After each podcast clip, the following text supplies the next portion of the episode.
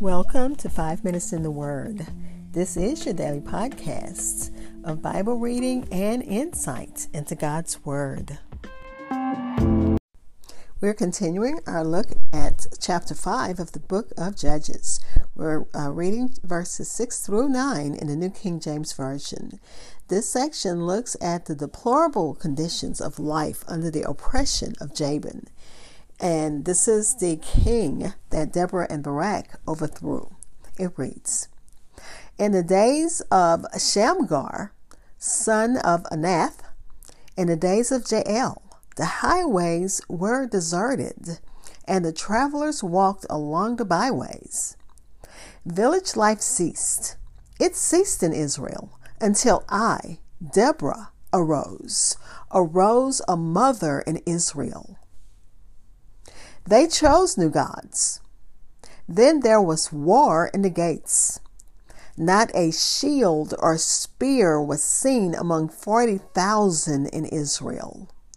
My heart is with the rulers of Israel, who offered themselves willingly with the people. Bless the Lord. Again, that was Judges chapter 5, verses 6 through 9 in the New King James Version, which titles it The Song of Deborah. I'll be back to share insights and we'll close with prayer.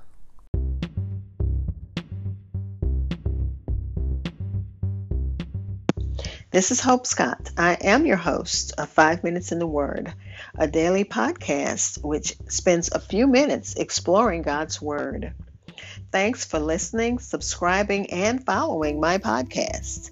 You can find it on Spotify, Apple Podcasts, TuneIn Radio, iHeartRadio, Goodpods, or wherever you hear podcasts. Also, please like and follow Five Minutes in the Word on Facebook and Twitter.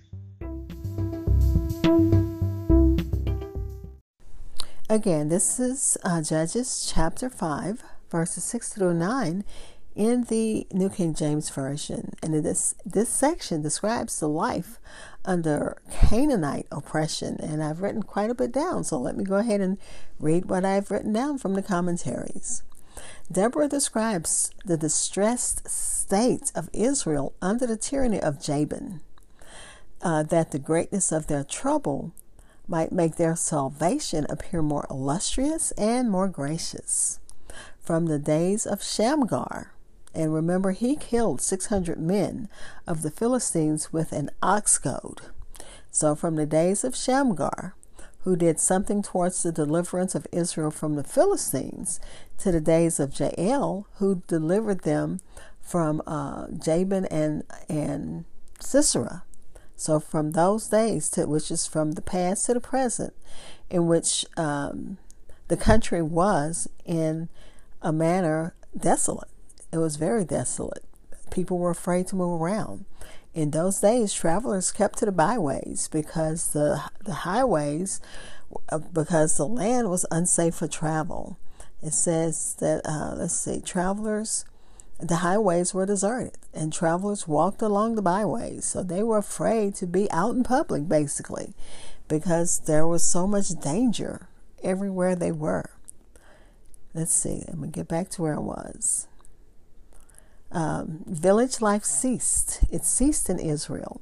Not only was life hard on Israel's oppressors, but the oppressors confiscated all weapons. So the Israelites could not even defend themselves. They could not fight for themselves. No shield or spear was seen among 40,000 in Israel. And if you can imagine that kind of place where uh, the people who are oppressing you have weapons and can harm you, but you have no way of protecting yourself. But let me continue. The dangers of marauders, the dangers that marauders posed to the caravans, disrupted commercial trading, which affected normal village life because you have to be able to buy and sell. The people could not even presume uh, it to be safe enough to sow and harvest crops. So you have farmers who are unable to do what they needed to do to be successful. The land was full of anarchy and confusion, being everywhere infested with banditti. No public road was safe, and in going from place to place, the people were obliged to use unfrequented paths. And if you can imagine going down a dark road when you have roads with uh, lights everywhere, but you have to go down the dark road because the roads that are well lit also are filled with people that might harm you. So that's the place they were in.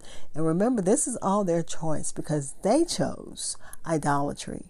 They chose to serve false gods. But let me continue. In all this turmoil, verse 5 7 reads, uh, 5 7 reads, I, Deborah, arose. I arose as a mother. So, using the metaphor of mothering, Deborah shows that she cares for, she nurtures, and directs the people. Barak would not go into battle without her. She had to encourage him. She said, Come on now, get up. Didn't God promise this to you? Just like a mother, get up and get your buddies up. Get your battle buddies up. Get the army up. Let's get this done. Until I, Deborah, arose doesn't mean she was speaking out of pride. She understood that God's work, that God works through willing individuals, and she was willing to do what needed to be done in this crisis. She arose like a mother taking care of an infant child or a sick child. A mother's work, of course, is never done. She shows in one word what it was that brought all this misery upon them. They chose new gods.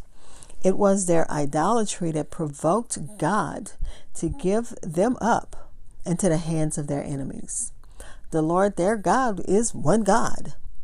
But they weren't content to serve the true and living God. They wanted more, many, many more. Their God was the Ancient of Days, still the same, always the same. And therefore, they grew weary of him and they wanted something new, something different. Their fathers chose God in Joshua chapter 24 and verse 21. But these, their descendants, couldn't abide by that choice. They had to have their own gods, lowercase g, of their own choosing, gods that they could choose. The poem expresses Deborah's outrage at Israel's violation of God and at their succumbing to the enemies, uh, saying then war was at the gate.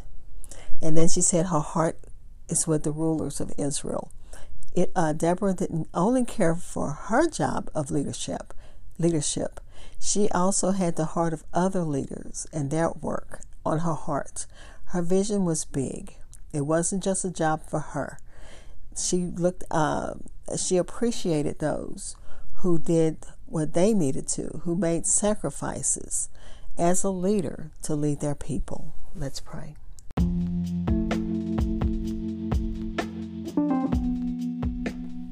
Father, we thank you. Before we begin asking for anything, we want to stop and thank you.